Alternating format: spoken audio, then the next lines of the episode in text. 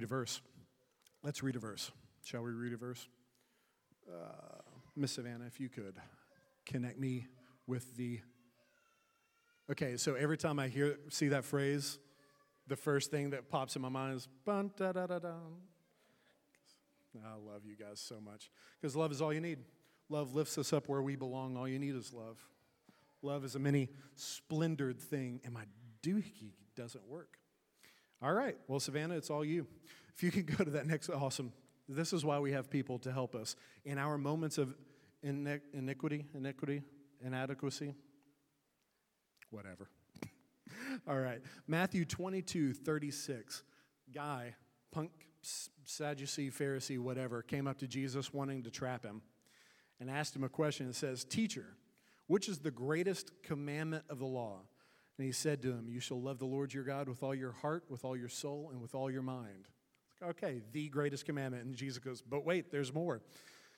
This, uh, this is the great and foremost commandment. The second one is like it you shall love your neighbor as yourself.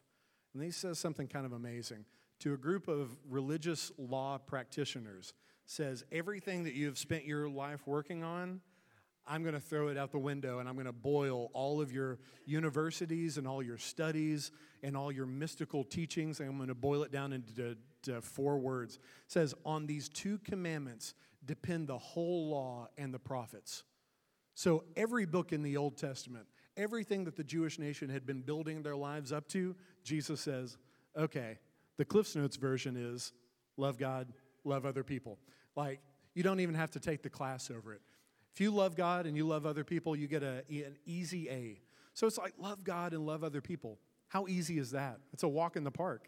Don't you wake up every day overflowing with love for God? Don't you wake up every day, walk through rush hour traffic, dropping your kids off at school? Someone hits you, T bones you in the, in the parking lot, and you go, I love you. Get stuck in my favorite place in the universe, Walmart.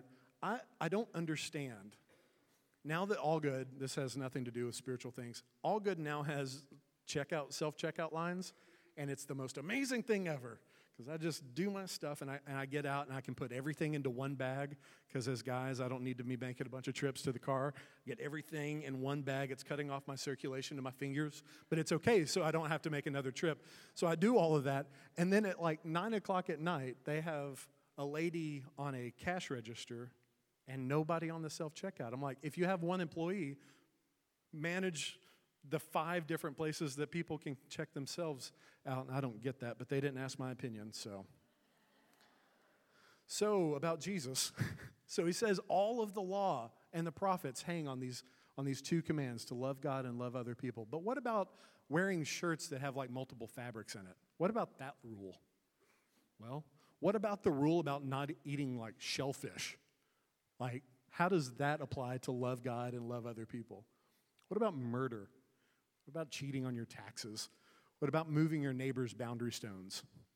Jesus cuts through all of the rules, the regulations, the, well, where is the line on like a physical relationship with my girlfriend? Like, can I get this far or can I get like this far? Like, what, when do I start sinning? And Jesus goes, love God, love other people.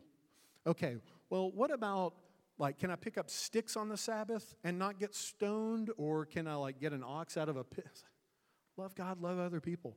Stop worrying about all the religious do's and don'ts, all the, well, you can do this on this day or you can't do this on this day that, that the Jewish nation had filled their hearts with. They had filled their hearts with all these rules and regulations. He says, love God, love other people.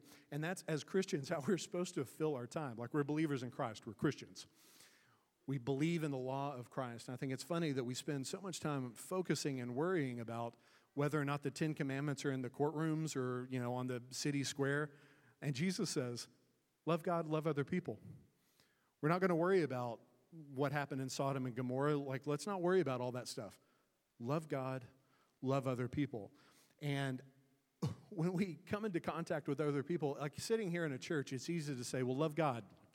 Got it. Love God got love for God flowing out of my fingernails.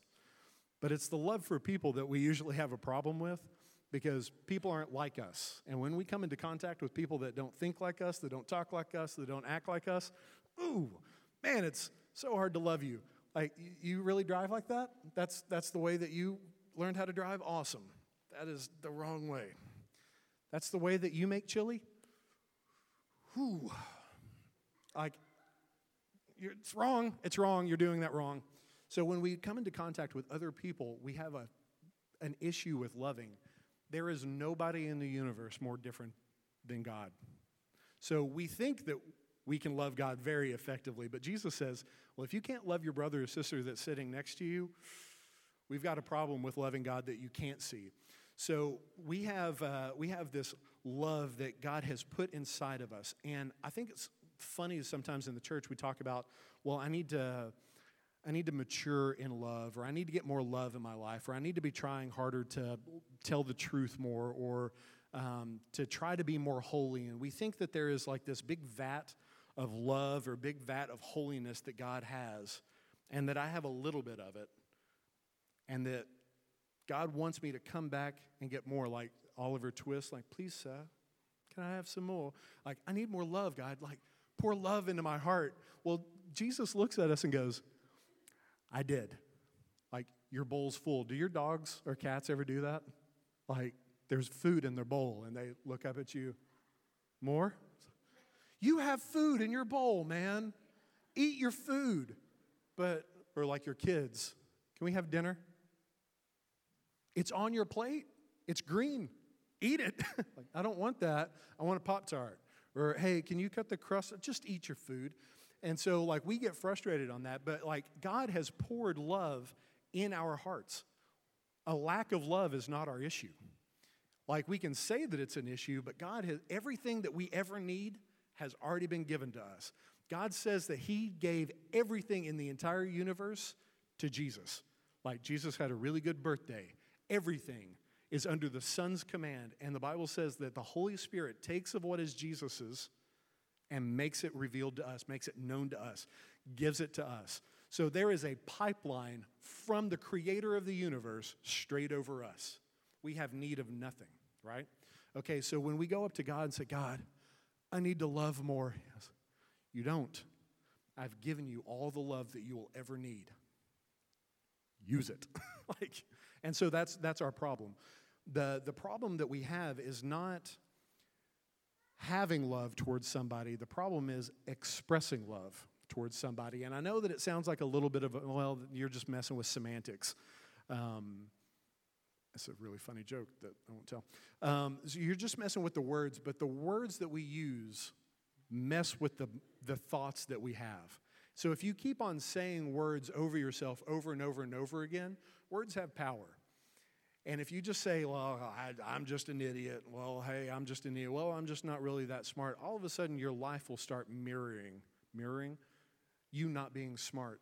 And so if we keep on saying, oh, I just need to love more, I need to love more, or preachers from the stage will say, you need to be loving more, forgetting ourselves, you need to be loving more, we create in our minds this model that we have a deficit of love, and we don't have a deficit of love. All the food that I will ever need is on my plate. I just need to eat it. I just need to express that love. Well, why do we have a problem expressing love, not only to other people, but also to God? Well, the reason why we have a problem is because we live in a really junky world. And all of us at some point in time have put our hearts on the line, usually like in grade school. Like, hi, girl that sits across from the class, I really like you. Ew, you're a boy, stop talking. Okay, okay, got it. We put our heart on the line and we get our hopes dashed. And so we learn to protect our heart. Our true love, we learn how to protect it. Well, what happens if you grow up in a home with like an alcoholic father? Or someone that's abusive, or someone that screams all the time. Well, as a kid, you learn to put out your love. Oh my God, that is the scariest environment that I've ever seen. And so you withdraw. Or what happens if you feel rejected by your wife or your kids or something like that? Well, I kind of want to love you, but you're going to reject me. So I'm going to withdraw my love. And instead of showing you my love, I'm going to show you rejection. And so the kids feel rejected, so they reject. And then the parents feel rejected by the kids, so they reject. And it is this horrible cycle. And what it does is it trains all of us to guard ourselves. Because when you love, you get hurt. Only the people that you really love can hurt you. Like if some idiot shows up to you on the side of the street and is like, I don't like the way you have your hair fixed. I don't care, crazy idiot that came up to me on the side of the street. Who cares what your opinion is? But someone that really loves you and goes, I just really don't like being around you anymore. like, words hurt, and it's only when we show love, but that's the magic of loving. So, like, say you're, you're hanging out with your spouse, or you have, um, you have a kid, or you have your parents, or there's somebody in your life that you've finally trusted enough to go, okay, I'm going to show you the real me. And we expose part of our heart, and they do a good job, and they don't make you feel funny. They don't make fun of you for acting weird. They accept you for who you are. And it's like, it feels so good to finally be known by somebody, to not have to hide, to not have to keep secrets from this person. That's the genuine power of love. But instead, a lot of the times, you know, like if you go to like a museum, like an art museum, and we go see like the Mona Lisa or we go see the Declaration of Independence or something like that, I might be cynical, but I think that the real Declaration of Independence is in some like closet somewhere. Or like the real Mona Lisa is in like the basement of the Louvre, and there's like some really good fake that's in front of us. So I'm going to show you a fake, the unwashed masses of, you know, museum goers. I'm going to show you a fake so the real is never in danger.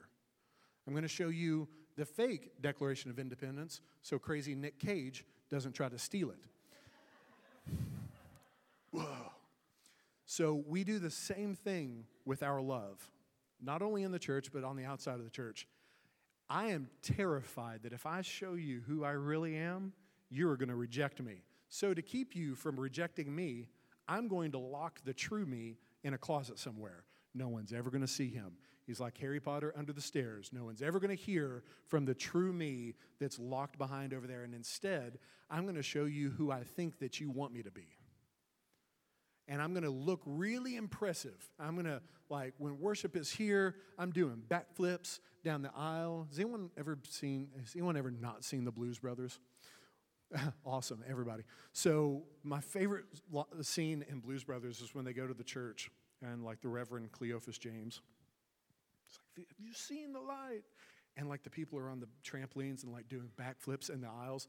I'm telling you, uh, I horse cackle every time that that comes on. So, like, I envision sometimes, please don't do this because you'll break your ankle.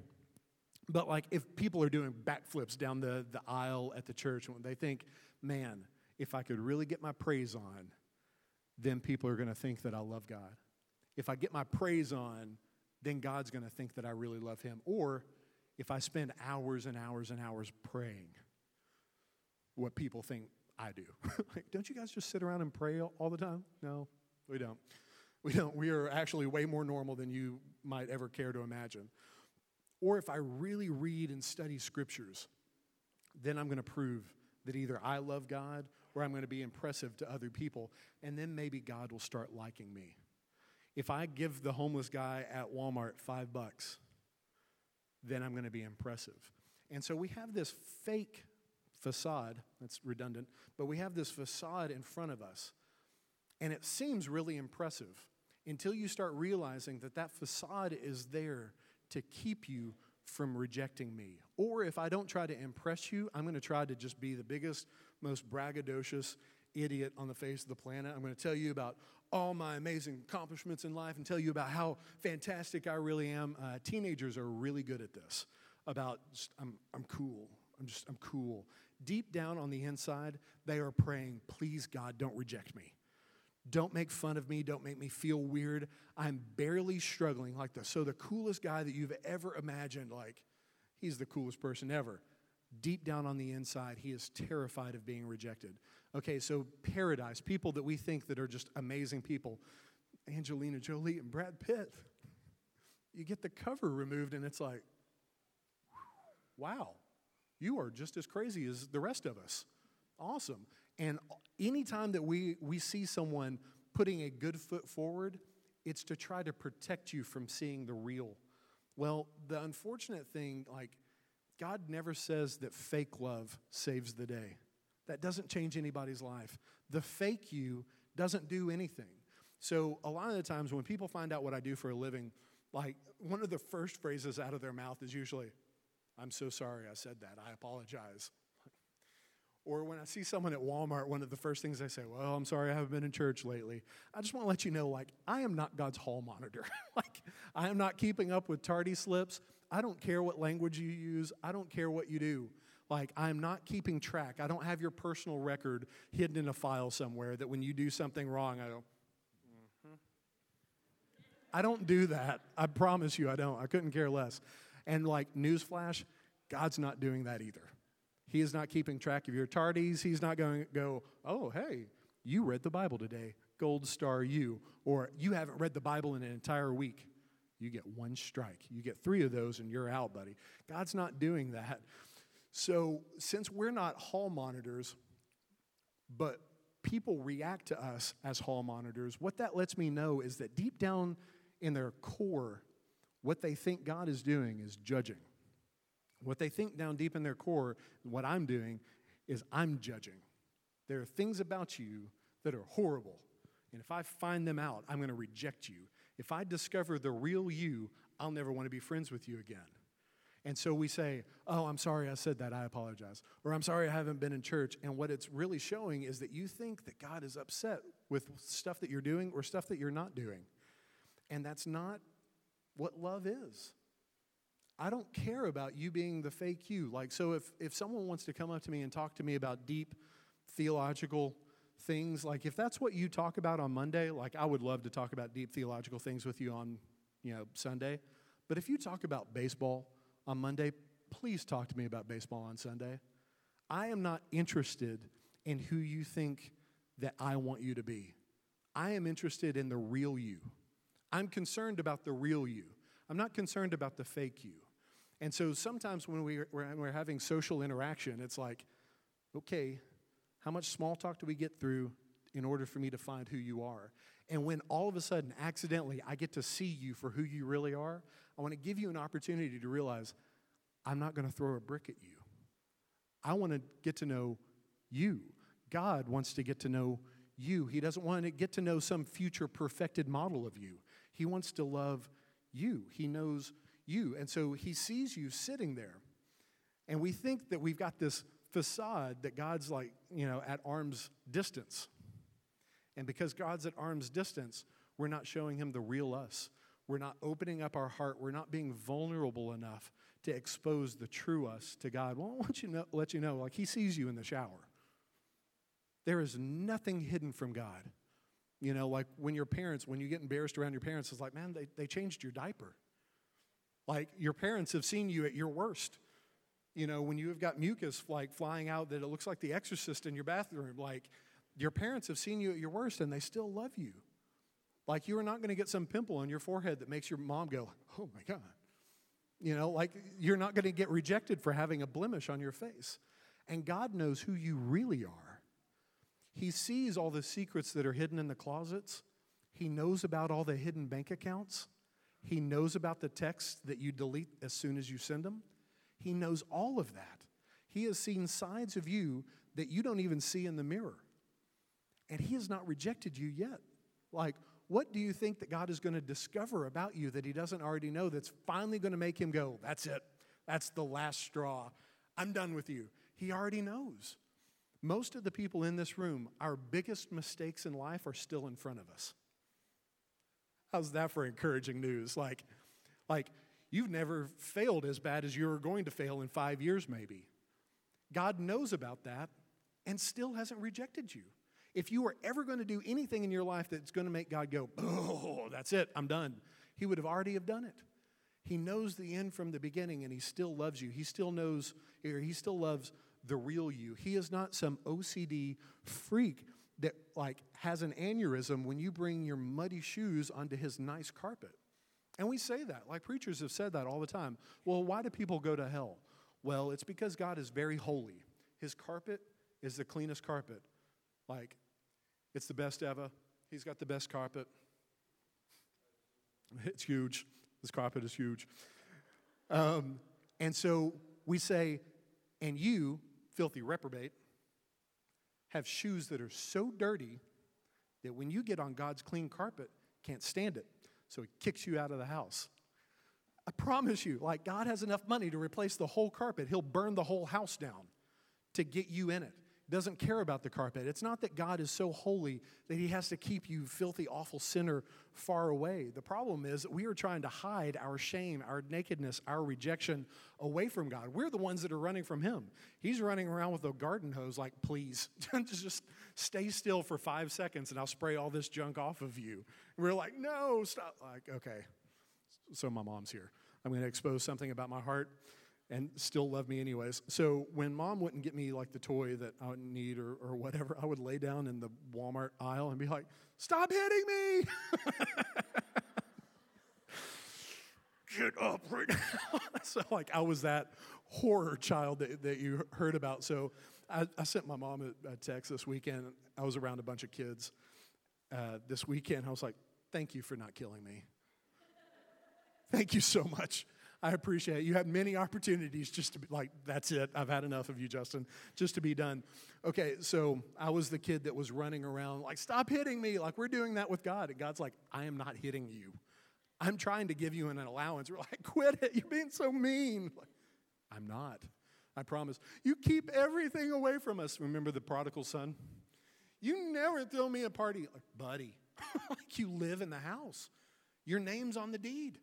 Everything in this whole farm is yours. You don't like me. You don't love me.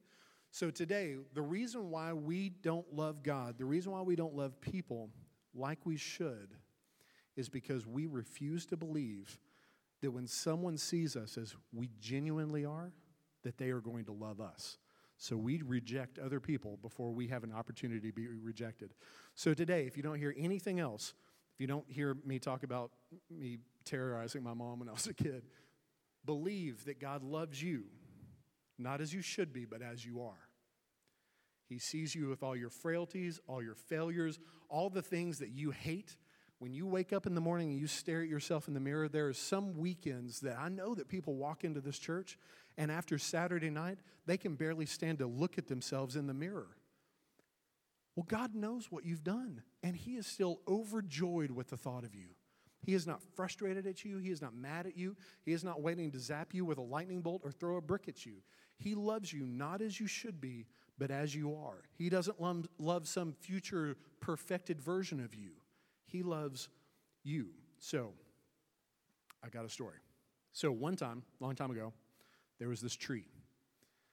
And this tree loved a boy. And every day the boy would come, swing from the tree's branches, gather the tree's apples, climb the tree's trunk. When the boy was tired, he would sit in the tree's shade. The boy loved the tree, and the tree loved the boy, and the tree was happy. So one day, this happens. Boy grew older. Tree was left alone a lot of the time. It made the tree sad. So one day the boy came back, and the tree said, Boy, come. Come swing on my branches. Come climb my trunk gather my apples and rest in my shade and be happy.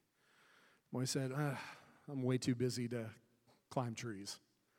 You know what I need? I need some money. you got any money? And tree said, I don't have any money. I have no need of money, but I have apples.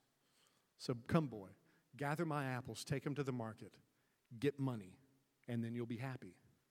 So the boy gathered the apples and went off to the market, and the tree was happy. And After a long time passed, Tree was alone, and Tree got sad. One day the boy showed back up, and the tree shook, shook with joy. Boy, come, swing on my branches, climb my trunk, rest in my shade, and be happy. The boy said, I've got way too much stuff going on to swing from your branches. What I need is a wife, and I want some kids. I want a house. Can you get me a house? And tree said, I, I don't have a house, for the forest is my house. But tell you what, come, cut my branches off. Build a house for yourself. Then you'll be happy. So the boy climbed the tree, cut the branches off, carried the branches off, built a house for his family. And the tree was happy. After a few years, tree was left alone and sad One day she saw the boy coming up the forest path. She could barely speak with joy. Said, Boy, come. I have no branches for you to swing on, but I have a trunk that you can climb. And the boy said, I am too sad and too tired to climb on a tree. All I want is a boat so I can get out of here. Can you give me a boat? And the tree said, I have a trunk that you could chop down and you can make yourself a boat and you can sail off and you can go be happy. So the boy chopped the trunk off the tree, carried it off, made a canoe, and the tree was happy, but not really.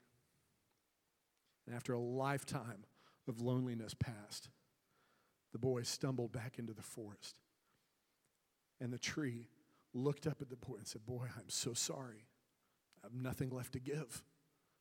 I have no apples for you to eat. And the boy said, Well, my teeth are too weak to eat your apples. The tree said, I have no branches for you to swing from. The boy said, Well, I'm too frail to swing from branches anymore. The tree said, I have no trunk for you to climb.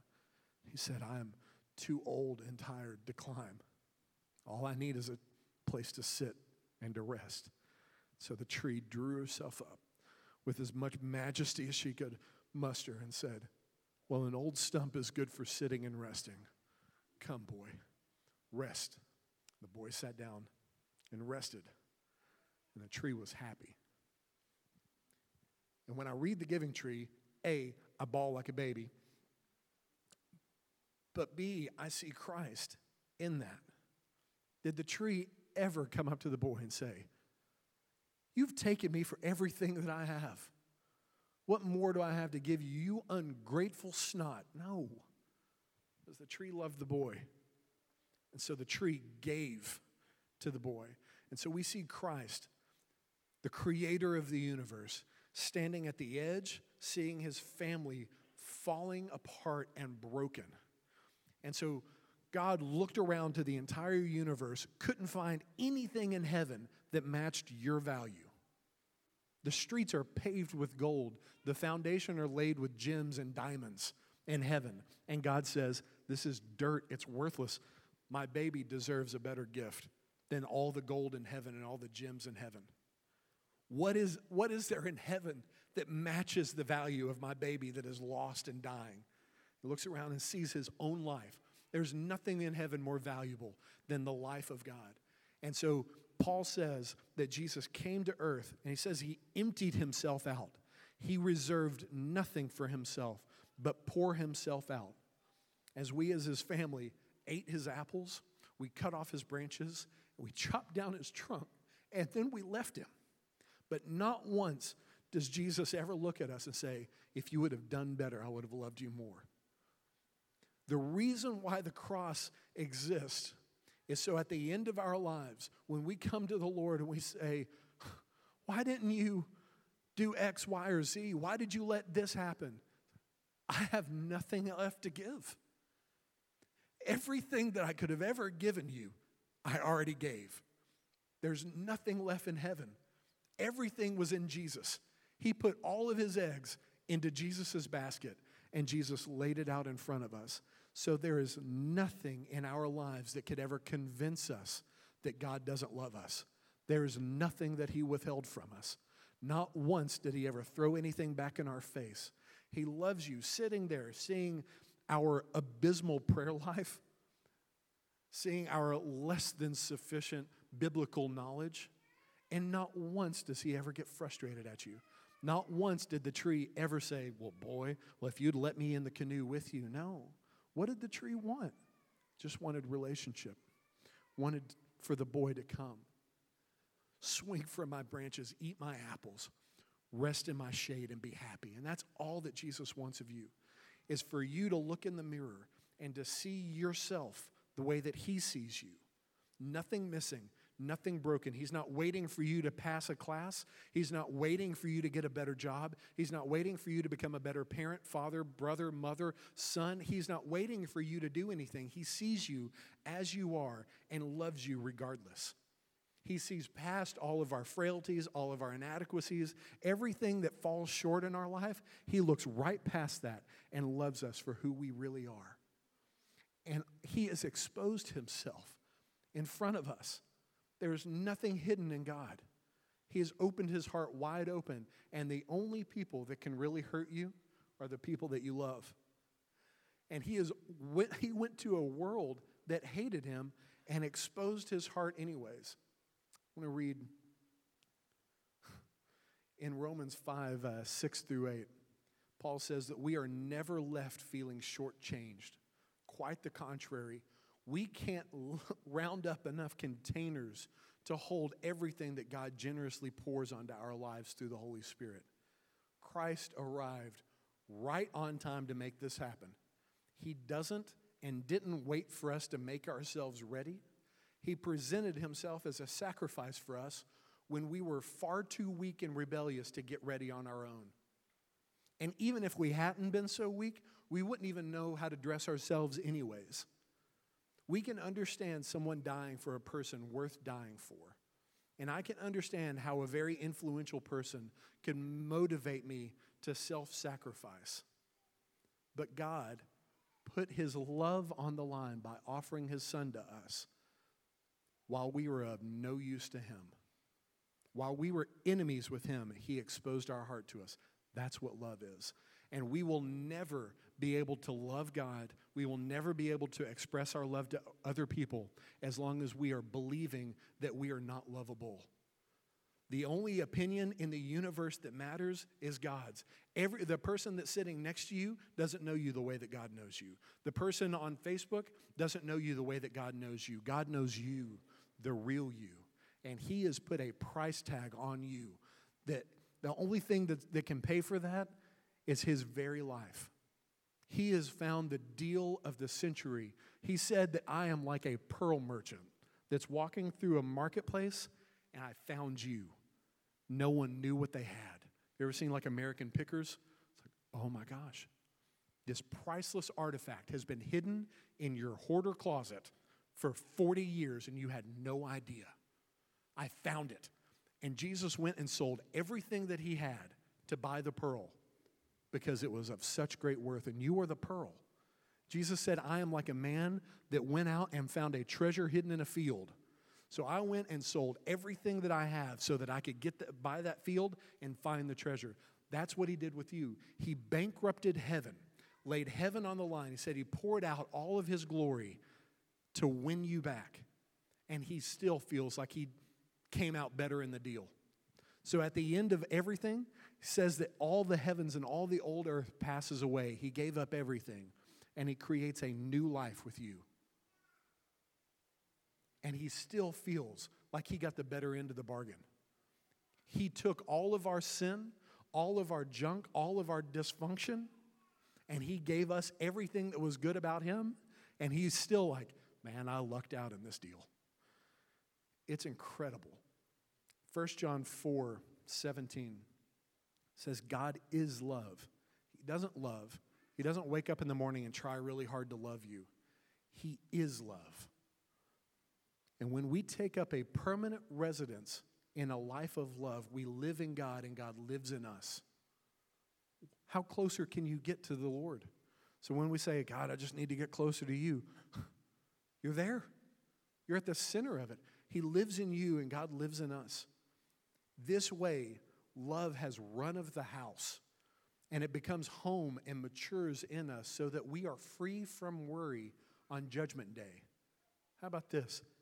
Our standing in this world is identical to Christ's. By the power of the gospel, He has taken you, taken me, and all of our dysfunction and raised us up to be a co equal and a co heir with Christ.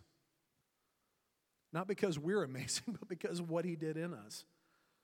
There is no room in love for fear. Well formed love banishes fear. If you are still running away from the Lord because you are afraid that he's going to hit you with a brick, you don't know how much he loves you. Since fear is crippling, a fearful life, fear of death, fear of judgment, those people are not fully formed in love. How about that? We, though, we're going to love and be loved. First, we were loved, and now we loved because He loved us first. So, if we're going to talk about over the next couple of weeks how to love other people, and if today we're talking about like how we need to be loving God, the first thing that we've got to do to realize I am first and foremost before anything else, I am loved. God knows me for who I am and is thrilled about me. He laughs at all my jokes, thinks I'm the coolest guy in school, loves my fashion choices. He loves me for who I am, not who I should be. Loves me. And from that place of love, we branch out and we start healing the dysfunction in our lives. Does he love the dysfunction in our lives? No. Does he love that we get hurt? No, he doesn't love that we get hurt. But he loves who I am.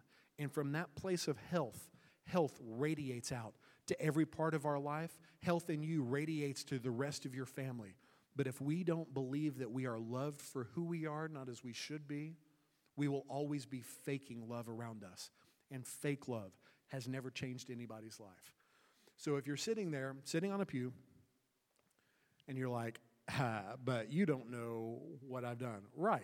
I mean, you could have done the worst thing in the world on the way to church here. God loves you anyways. He hears what you say to your family, He hears what you say to yourself, and loves you anyways. You are loved. Are you going to step out from behind the facade that you've spent decades building and start being who you really are in front of God? And one day, I hope that you would be able to trust us enough for you to be the real you in front of us. Because I promise you, we are not going to hit you with a brick.